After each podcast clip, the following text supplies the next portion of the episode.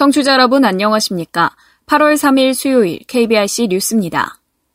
경찰서 내 엘리베이터가 없다는 이유로 세 차례 경찰 조사를 거부한 전국 장애인 차별철폐연대가 어제 서울경찰청장을 찾아 김광호 청장에게 오히려 장애인, 노인, 임산부 등의 편의 증진 보장에 관한 법률을 위반했다며 모의 재판에 출석할 것을 요구했습니다.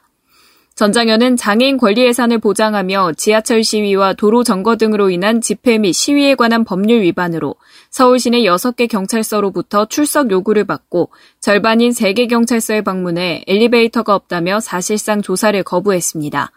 서울경찰청은 전장현의 잇따른 출석 거부에 엘리베이터가 설치된 남대문 경찰서를 집중수사 관서로 지정하고 관련 사건을 병합수사하겠다고 밝힌 상태입니다. 장애인 차별금지 추진연대 박김영희 대표는 장애인 차별금지법엔 지자체가 운영하는 관련 기관은 장애가 있는 사람 누구나 접근이 가능하도록 돼 있다. 이 법이 2007년 제정됐는데 그 법을 지키고 있냐면서 21년 이동권 투쟁하면서 경찰에 수없이 연행됐지만 편의시설이 안 돼 있어서 난감한 적이 많았다고 꼬집었습니다. 이에 전 장현은 기자회견을 마친 후 서울경찰청 민원실에 이달 29일 오후 3시 국회의원회관 제3세미나실에서 열리는 김광호 서울경찰청장 장애인 등 편의법 위반 모의재판 출석 요구서를 전달했습니다. 전장현 박경석 상임 공동대표는 지하철을 타면서 한 행동은 헌법에 규정된 권리를 보장받기 위한 21년간의 투쟁 과정이었다. 장애인의 이동할 권리, 교육받을 권리, 감옥 같은 거주시설에서 벗어나 지역사회에 함께 살아갈 권리를 보장받기 위한 투쟁이었다고 설명하며 투쟁에 대한 처벌을 지금까지 다 받았고 이후에도 처벌한다면 받아들이겠다고 말했습니다. 그러면서 김광호 청장을 향해 29일 모의 재판에 출석해 24년간 왜 공공기관이 편의시설을 갖추지 않은 이유를 알려달라. 장애인 차별금지법이 있음에도 왜 불법이 아니라는 이야기를 하는지 언론과 장애인에게 공식적으로 이야기를 해달라고 전했습니다. 한편 전장현은 김 청장의 모의 재판 출석 여부에 따라 이달 31일 오후 2시 전장현 집중수사를 맡은 남대문 경찰서를 찾아 자진 출두 여부를 밝히겠다는 입장입니다. 보건복지부와 중앙장애인 권익옹호기관이 장애인 학대 및 장애인 대상 성범죄 예방과 신고를 제작 배포했습니다.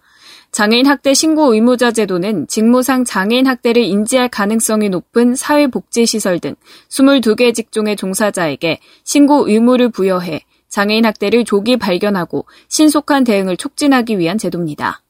이번에 개발한 교육 자료엔 관계 법령에서 신고 의무자에게 교육해야 할 내용으로 규정하고 있는 장애인 학대 및 장애인 대상 성범죄 예방 및 신고 의무에 관한 법령, 장애인 학대 및 장애인 대상 성범죄 발견 시 신고 방법, 피해 장애인 보호 절차, 장애인 학대 및 장애인 대상 성범죄 사례가 포함됐습니다.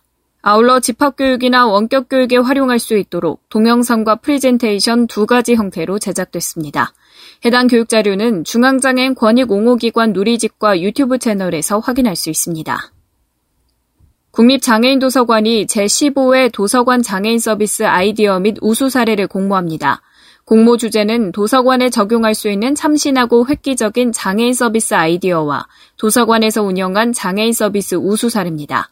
비대면 장애인 서비스 개발 및 운영 사례, 지역의 장애인 관련 기관 및 단체와의 협력, 장애인 서비스 시설 공간 구성, 장애인 서비스 담당자의 전문성 향상 등의 주제로 공모할 수 있습니다.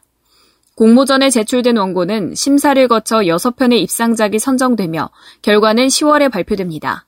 입상작은 전국 도서관에서 참고할 수 있도록 자료집으로 제작해 배포하며 국립장애인 도서관 누리집에도 게시됩니다. 부산 점자도서관이 전국 등록 시각장애인을 대상으로 시수필 공모전을 진행합니다. 주제는 자유이며 시는 분량에 제한은 없습니다. 수필은 A4 용지 2매, 전판용 점자지 5매에서 6매, 200자 원고지 10매 내외 등이면 됩니다. 한 작품에 한해 개인 자격으로 참가 가능하고 국내외 타 공모전 문학지 등에 출품되지 않은 순수 창작품이어야 합니다. 응모는 우편이나 전자우편, 꿈깃는 도서관 누리집 접속 후 정보청국 운영자에게 게시판에 다음 달까지 응모 가능합니다. 작품 제출 시 반드시 작품 제목, 성명, 주소, 연락처를 기재하는 한편 복지카드 사본 한 부를 함께 제출해야 합니다. 당선자는 오늘 10월 19일 꿈깃는 도서관 누리집에 발표되며 당선작은 도서관 소식지에 게재됩니다.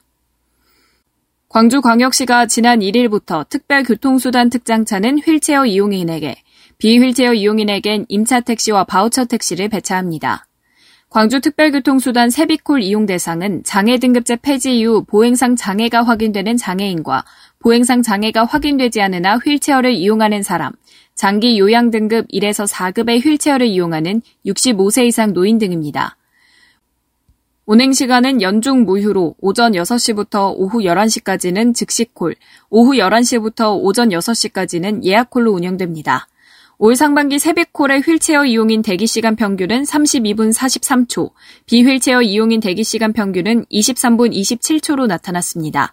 이에 휠체어 이용인과 비휠체어 이용인의 대기시간 불균형을 해소하고자 특별교통수단 특장차는 휠체어 이용인만, 비휠체어 이용인은 임차 택시 및 바우처 택시만 배차하는 방식으로 분리 배차를 실시합니다.